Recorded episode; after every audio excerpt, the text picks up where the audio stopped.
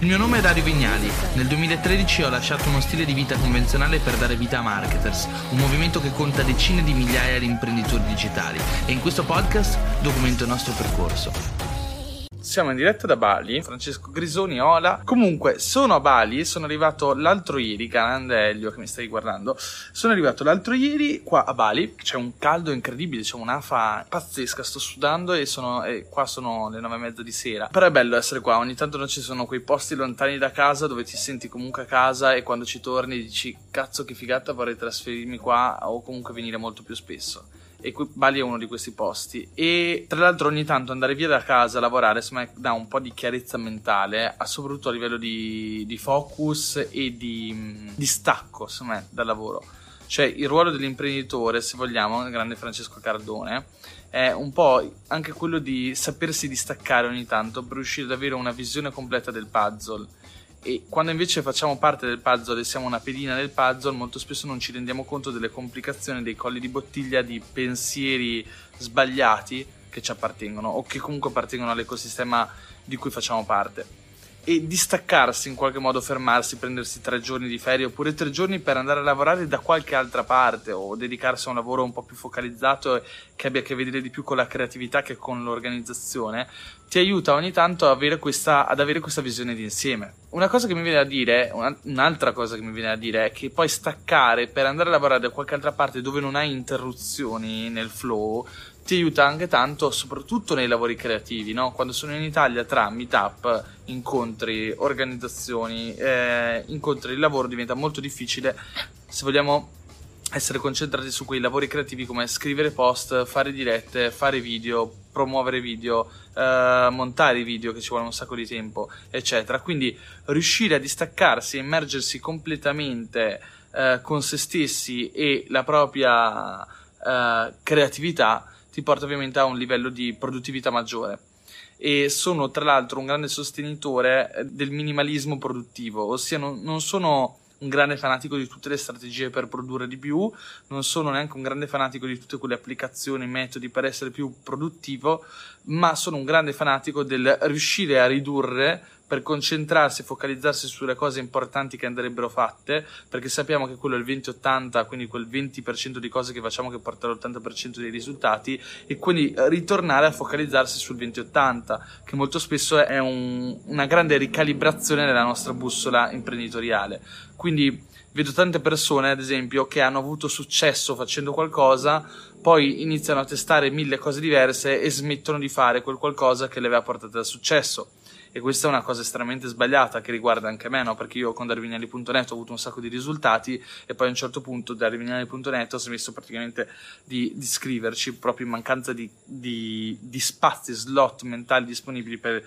il mio processo creativo, perché per me scrivere un post su darvignali.net è sempre significato scrivere migliaia di parole e questo ha creato, se vogliamo, anche un, un, un'ansia da prestazione nei, nei, confronti dello scrivere post per il mio blog. E, e, ovviamente con l'aumentare degli impegni poi ho ridotto quelle che erano le pubblicazioni fino a, a diventare zero. Però insomma eh, brutta storia lieto fine. In realtà quest'anno da aprile stiamo lavorando su nuova versione di dariovignali.net quindi tornerò a scrivere su dariovignali.net con grande piacere perché per me scrivere è una di quelle cose che mi dà un piacere eh, veramente forte. E penso che ognuno di noi abbia un grande pia- ritrovi sempre il piacere nel fare quelle cose che in qualche modo ci hanno forgiati, soprattutto all'inizio della nostra carriera. Um, ad esempio, un esempio che, stato, che ha fatto parte del mio percorso imprenditoriale è stato quello di Yoga Academy dell'anno scorso. Ormai è passato un anno dall'apertura di Yoga Academy dove a un certo punto ho detto, caspita, ma io sarei ancora in grado di fare ciò che ho fatto all'inizio del mio percorso imprenditoriale, quindi creare una nuova community, un nuovo business e soprattutto sarei in grado di farlo con qualcun altro che non sia io e con delle eh, risorse estremamente ridotte. E quindi se vogliamo la scommessa di Yoga Academy è stata anche per me una, un, la pretesa di mettermi in gioco di nuovo e riuscire a sperimentare qualcosa che mm, avevo già fatto in passato e che mi chiedevo se ero ancora in grado di fare da solo con le mie forze nel presente. Tra l'altro, prima stavo facendo una diretta su Instagram e si è fermata mentre un ragazzo mi ha chiesto come fare il passaggio da dipendente a, a freelancer, che secondo me è, è, molto spesso è facile, no? Riuscire ad avere questa visione in cui da dipendente si diventa freelancer e da freelancer poi si diventa imprenditori, che è anche giusto se vogliamo. È giusto perché è un modo sistematico di testare il sistema e testare le proprie competenze. Allora, secondo me non dovete per forza esagerare, non, non sono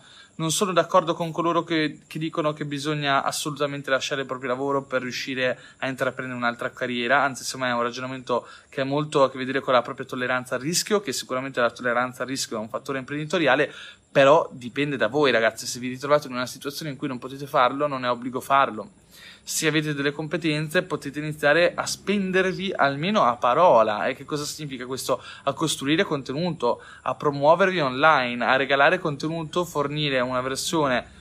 demo, lasciatemi il termine, delle, delle, vostre competenze, delle vostre conoscenze, in modo tale che poi le persone in qualche modo effettivamente rimangano colpite dalla vostra esperienza e iniziano a chiedervi richieste di preventivo, di consulenza, eccetera, eccetera, che è un po' quello che è successo a me. Io facevo ancora all'università, quando ho aperto darwiniani.net l'ho creato con l'idea di fare qualcosa che eh, fosse collaterale mia, al mio percorso universitario, non avevo in mente subito di sostituirlo e invece poi darwiniani.net, scrivendo contenuti di valore, eccetera, mi ha iniziato a portare richieste di preventivo che hanno iniziato a portare in me la consapevolezza che avrei potuto fare quello nella vita, no? E se vogliamo, non, non dovete licenziarvi per aprire un blog, non dovete licenziarvi per avere un po' a cuore il vostro personal brand, non dovete licenziarvi per poter iniziare a pubblicare online video, guide o post scritti su LinkedIn per raccontare la vostra esperienza nella speranza che qualcuno poi vi contatti per ottenere una consulenza, per ottenere un lavoro, per ottenere, se vogliamo, o addirittura per assumervi. Quindi eh, non dovrete giustificare a vostro capo se siete assunti oggi in che maniera o perché lo state facendo, perché vi state aprendo un blog, perché vi state aprendo un podcast, eccetera. Anzi, dovrebbe essere contento perché significa che siete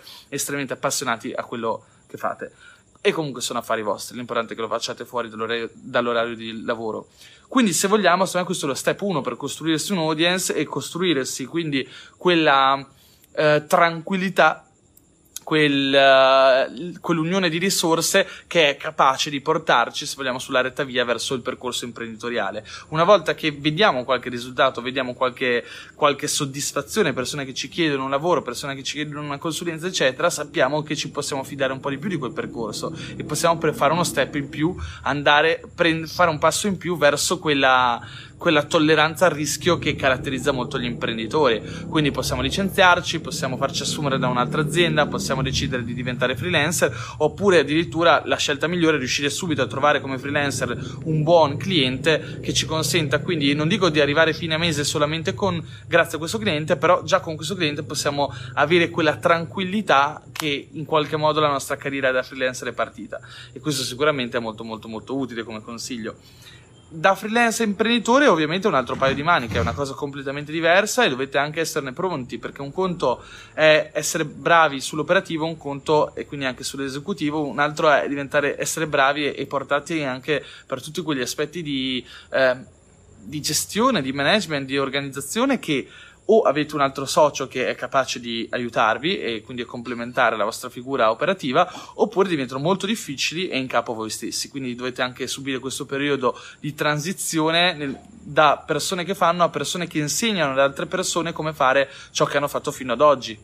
E questo sembra una cosa estremamente semplice, ma in realtà è, la, è, il lavoro più difficile del mondo. Il lavoro più difficile del mondo dell'imprenditore è proprio rendersi inutile alla propria azienda, quindi iniziare a costruire una cultura aziendale, una serie di procedure, una serie di competenze che siano trasferibili al prossimo e che se questo prossimo poi si, si licenzia siano trasferibili al prossimo ancora dopo. Quindi dovete essere estremamente eh, consci delle difficoltà di questo percorso e di quanto in qualche modo questo percorso possa rendervi la vita estremamente difficile nel momento in cui decidete di, di intraprenderlo. Quindi fondamentalmente il percorso imprenditoriale eh, si parte da queste tre tappe, cioè la costruzione della consapevolezza di, del voler essere liberi da, dal, dal, lavoro da dipendente, la, test su campo di quelle che sono le proprie competenze, anche perché siamo tutti convinti di essere competenti finché eh, non testiamo le nostre competenze, poi molto spesso si, ci si accorge di non avere tutti i pezzi del puzzle necessari a realizzare l'opera e, e poi alla fine sistema, sistematizzare queste competenze, eh, se vogliamo proceduralizzarle, quindi a consuntivo avere ben chiaro qual è, quali sono gli elementi, i fattori critici di successo del nostro business e riuscire a replicarli in, uh, su vasta scala. Eh, la scalabilità è, se vogliamo, eh, la chiave dell'impresa. Il perdurare economico della, della, dell'azienda è dettato dalla capacità di poter scalare i modelli, le procedure, le persone, le risorse di cui l'imprenditore riesce a entrare in possesso. Quindi questa è una riflessione estremamente importante che tutti noi dovremmo fare di tanto in tanto quando vogliamo, quando sogniamo di diventare imprenditori.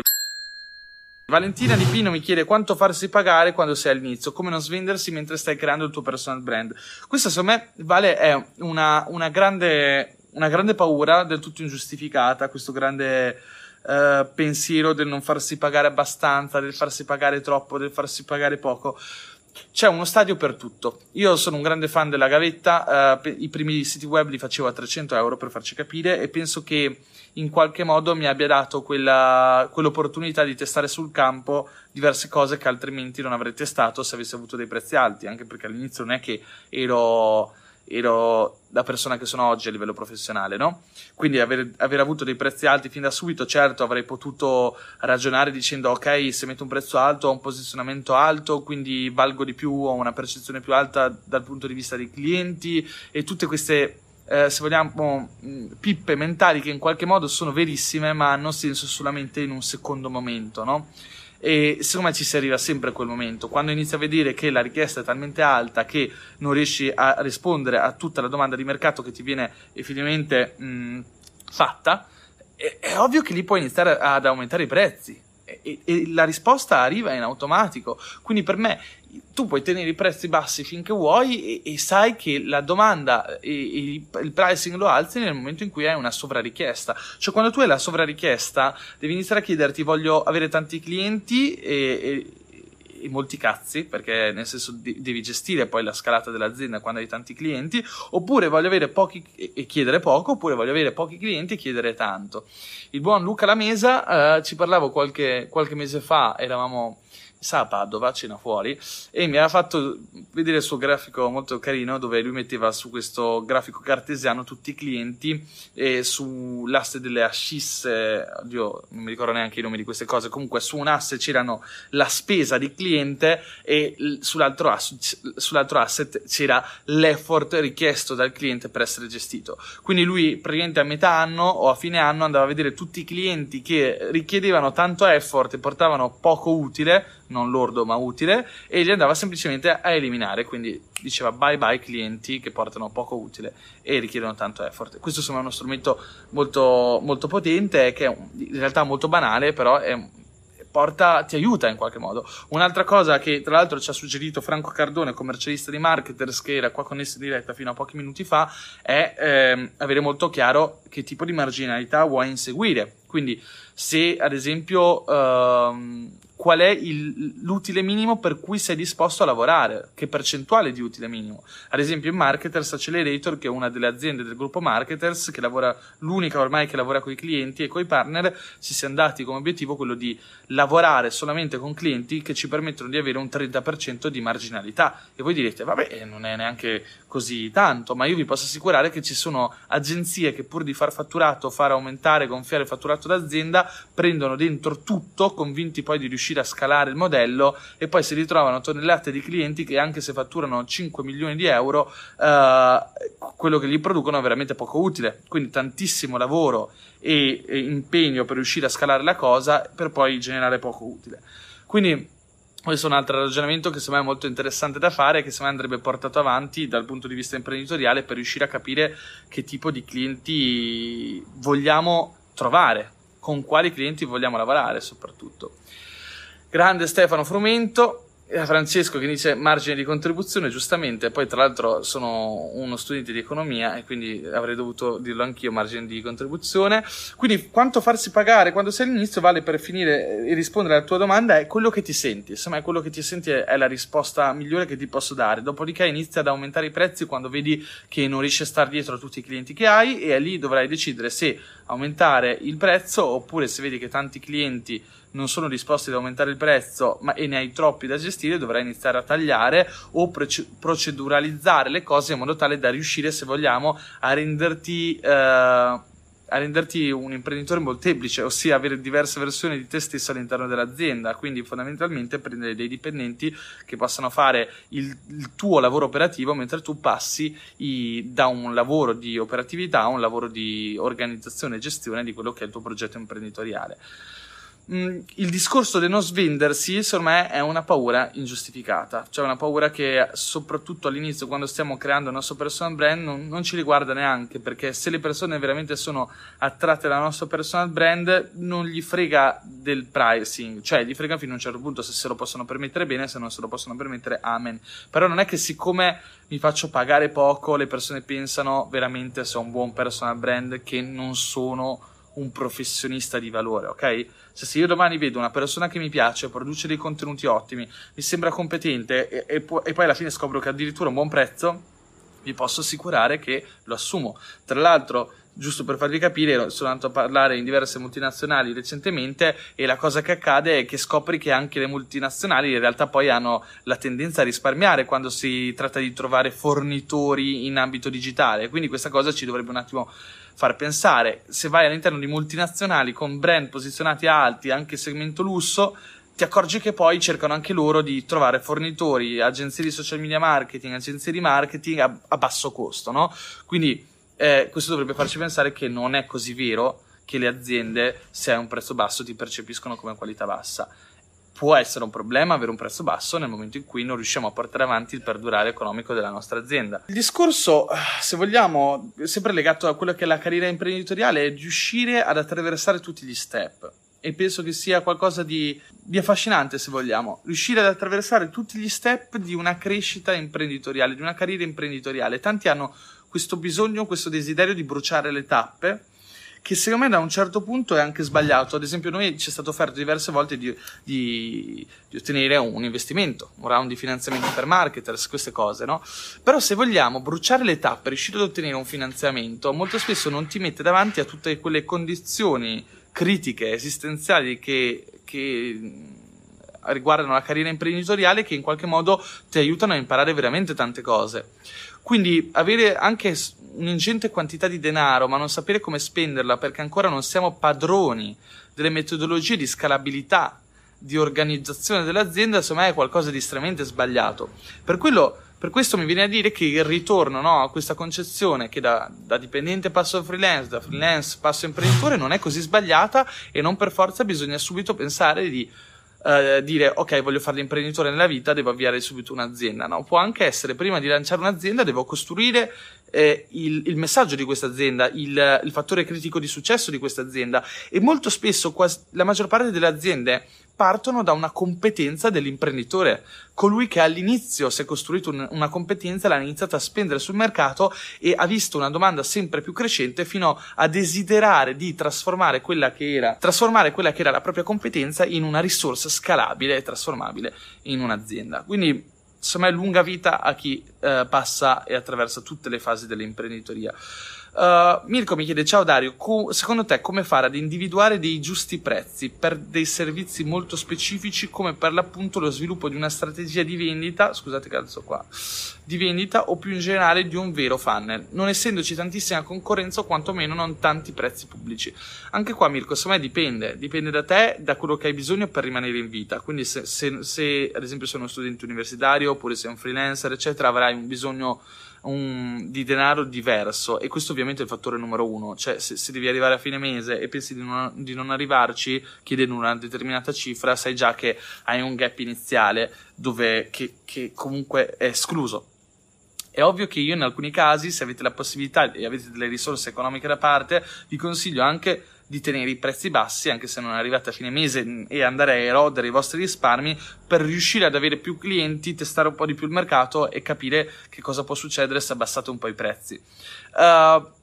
poi anche lì dipende, non, magari non mettere pubblici i tuoi prezzi, studiati le aziende che ti contattano, cerca, vai su Atoka, apriti uno di quei servizi per vedere il fatturato delle aziende, studia l'imprenditore che c'è dietro, la loro comprensione dell'importanza del lavoro che fai, quindi anche essere co- consapevoli del, del, dell'importanza del lavoro che tu porterai a questa azienda eh, ti rende anche più o meno necessario loro, no? sai di essere più o meno necessario, quindi puoi aumentare i prezzi, uh, puoi decidere di farti pagare ore, quindi puoi, come dici te, uh, puoi decidere di farti pagare ore, quindi sai quanto vale la tua vita, quanto valgono le ore della tua vita, quanto vale, valgono le tue ore di lavoro e ovviamente creerai questo calcolo sulla base di quanto ti costa arrivare a fine mese se sei in una, in una fase di sperimentazione oppure quanto ti costa uh, una, la vita che vorresti vivere se sei già in una seconda fase dove vuoi costruire un'entrata di reddito che ti permetta di vivere il tipo di vita che vorresti vivere, no? Cioè, secondo me il percorso imprenditoriale è costruito su più fasi, dove la prima fase è di testing, dove non c'è l'obiettivo del reddito, non c'è l'obiettivo del margine per forza, non c'è l'obiettivo del riuscire a diventare ricchi o cose di questo tipo molto sbagliate, secondo me ma c'è l'obiettivo di riuscire a imparare quanto più possibile sul mercato, il pricing, i player di mercato, quanto l'elasticità al prezzo, se vogliamo, no? Uh, il dialogo con gli imprenditori, con la consapevolezza di questi imprenditori che appartengono al tuo mercato target riguardo ai servizi che offri, eccetera. Sono veramente tante le, le questioni. Poi, come mettere il prezzo in un secondo momento? Ah sì, puoi calcolarlo a ore, puoi calcolarlo a, se sei molto sicuro dei tuoi metodi, puoi calcolarlo anche sull'aumento di fatturato o su una percentuale sull'utile se hai una strategia che ti può permettere di tracciare l'utile che vai a generare per la specifica azienda. Se ti occupi ad esempio di performance marketing, un'idea che ti posso dare è di chiedere una percentuale dell'utile, però per utile intendere, vai ad intendere solamente